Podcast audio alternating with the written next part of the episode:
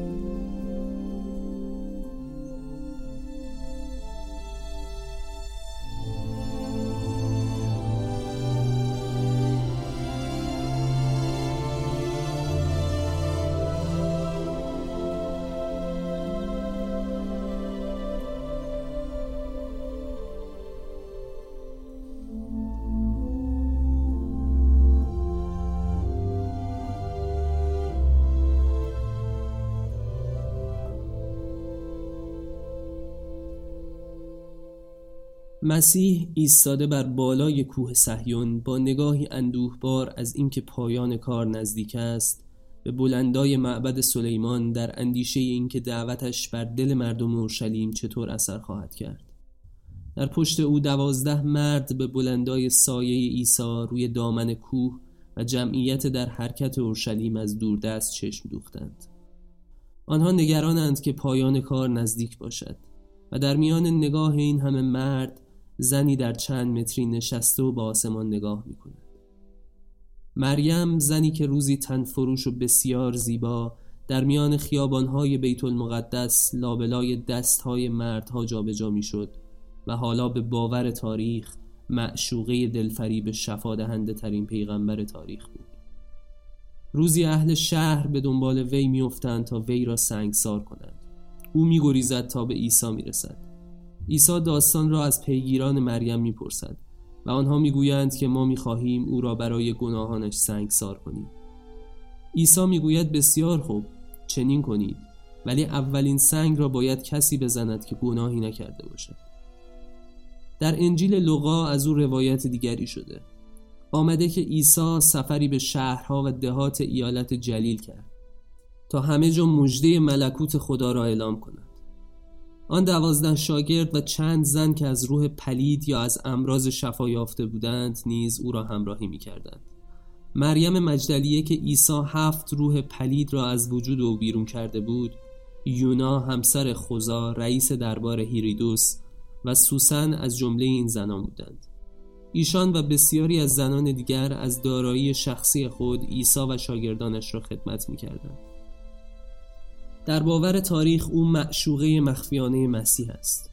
هرچند مسیح خود و یارانش را از اختیار کردن همسر برحضر داشت و همین سالهای سال بهانه‌ای برای قدیسان کلیسا شد تا همه عمرشان را با خدمت و عبادت خداوند ازدواج کنند. در متون تاریخی مجدله نام دو خطه است. همین باعث شده تا سرنوشت محل تولد مریم همیشه ابهام انگیز باشد. اول نام روستایی باستانی به نام مجدل در کنار دریای جلیله در شرق حیفای امروزی و دوم محله است در دل اورشلیم. مریم در آن دوران نامی است که برای یهودیان بسیار استفاده می شده دخترانی که در مکتب یهوه به دنیا می اومدند با نام مریم پا به جهان می گذاشتند و بعدها شاید اسمشون بعد از ازدواج تغییر می‌کرد. این شرایط تقریبا برای همه دختران در آن دوره یکسان بود. نمونه دیگرش مریم برادرزاده زکریا بود که می‌شد مادر مسیح. وجه تمایز برای دختران به دنیا آمده محل تولدشان بود که مثل فامیلی به انتهای اسمشون میچسبید و یا اینکه پدرشان چه کسی است.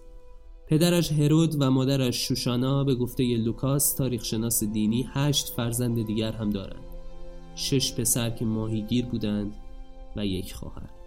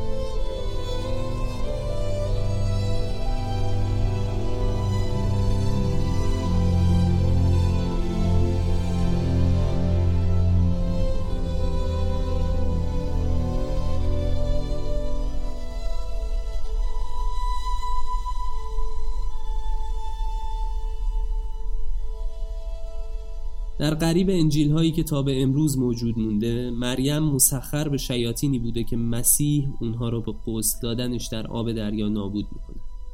چرایی وجود این شیاطین مشخص نیست اما گفته میشه بعد از قسل تمعید مریم او با مسیح و هواریونش راهی شهرهای دیگر برای تبلیغ میشه و تنها زنی است که در کاروان او بوده.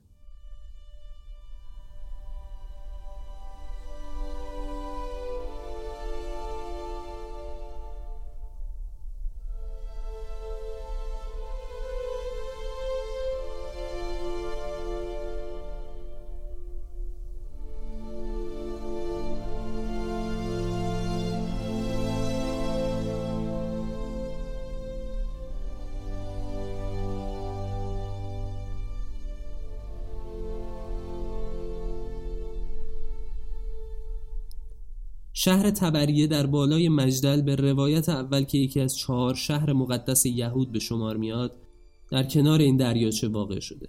نام این شهر و دریاچه به نام تیبیریوس امپراتور روم اشاره داره. صلاح الدین ایوبی فرانک ها رو در سومین جنگ صلیبی معروف به جنگ هوتین در کنار این دریاچه شکست داد. در داستانهای قدیم میپنداشتند که گور سلیمان در این دریاچه باید باشه. افراد منصوب به تبریه رو تبرانی میگند و مردمان به دنیا آمده در مجدل به نام مجدلی و زنانش مجدلیه. البته روایت اول که به فاحشه بودن مریم اشاره می‌کنه در هیچ یک از اناجیل معتبر ذکر نشده بلکه باور مسیحیت غربی در کلیسای قرون وسطا این داستان رو به متون مذهبی اضافه کرد. بعدها پیدا شدن آثار ادبی و شواهد تاریخی بیشتر به این موضوع و این حقیقت دامن زد. شخصیت مریم مجدلیه بیشتر به یک بدکاری توبه کار شبیه شد.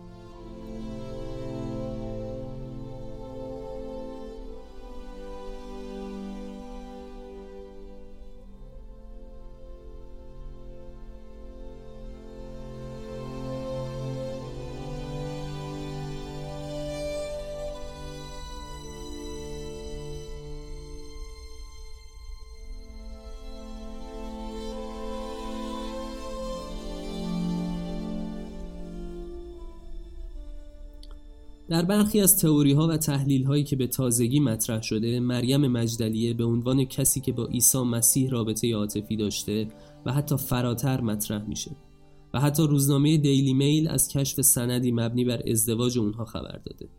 حتی پا فراتر از این هم رفت و کتاب رمز داوینچی در سال 2005 به پرده برداری از رازی پرداخت که کلیسا سالهاست از انتشار اون جلوگیری کرده. اینکه مریم و عیسی ازدواج کرده بودند.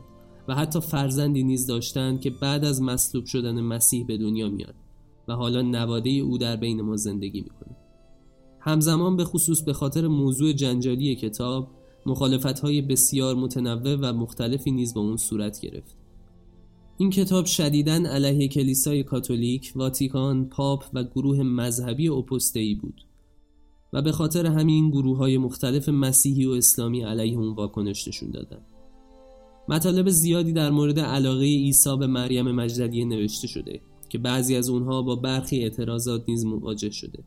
اما بر اساس انجیل مریم مجدلیه در فصل پنجم آیه پنج پیتر به مریم گفت خواهر ما می‌دونیم که نجات دهنده تو رو از دیگر زنان بیشتر دوست داره در انجیل فیلیپ یا اپوکفریا که به فیلیپ از هواریون عیسی مسیح منتصب بوده در آیه 55 اومده ارباب در مسیحیت منظور عیسی مسیحه. مریم مجدلیه را از همه دیگر پیروانش بیشتر دوست داشت.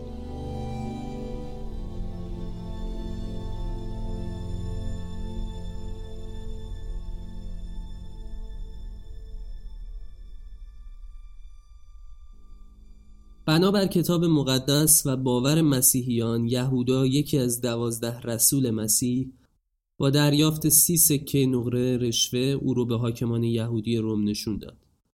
اونها نیز عیسی رو به شیوه دردناکی به صلیب کشیدند. در کتاب مقدس و در انجیل متا درباره یهودا گفته شده که وی با شتاب از این عمل خود پوزش خواست و پس از بازگرداندن سی سکه نقره خودش رو حلقاویز کرد.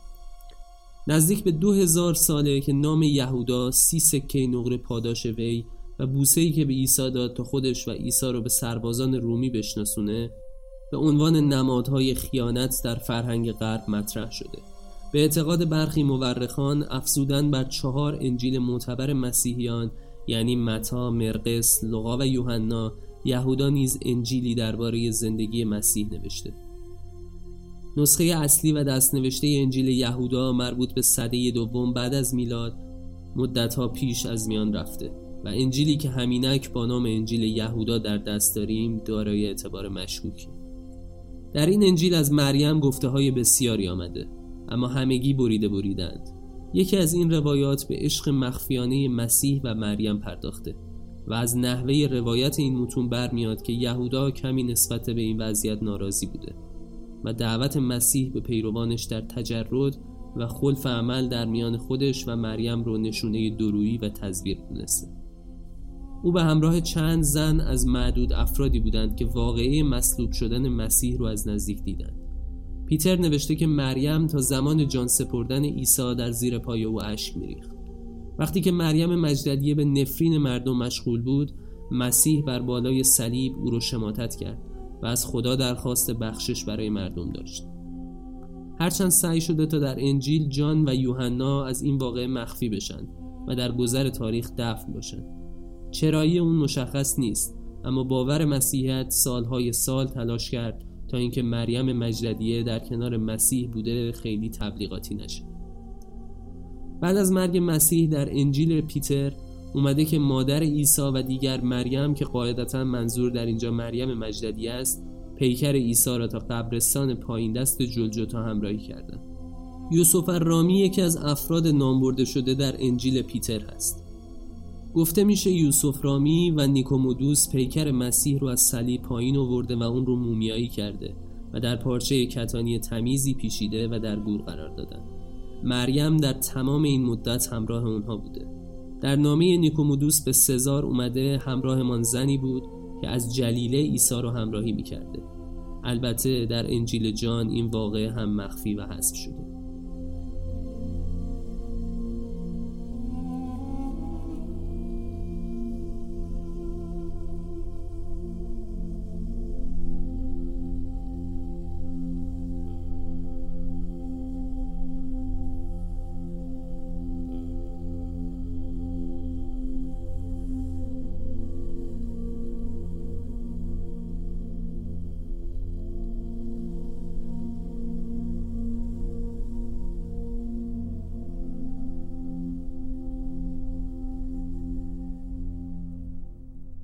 جان دامینیک کراسان یکی از قدیمی ترین تاریخ شناسان مسیح پژوه میگه جسد مسیح احتمالا توسط سگهای وحشی خورده شده.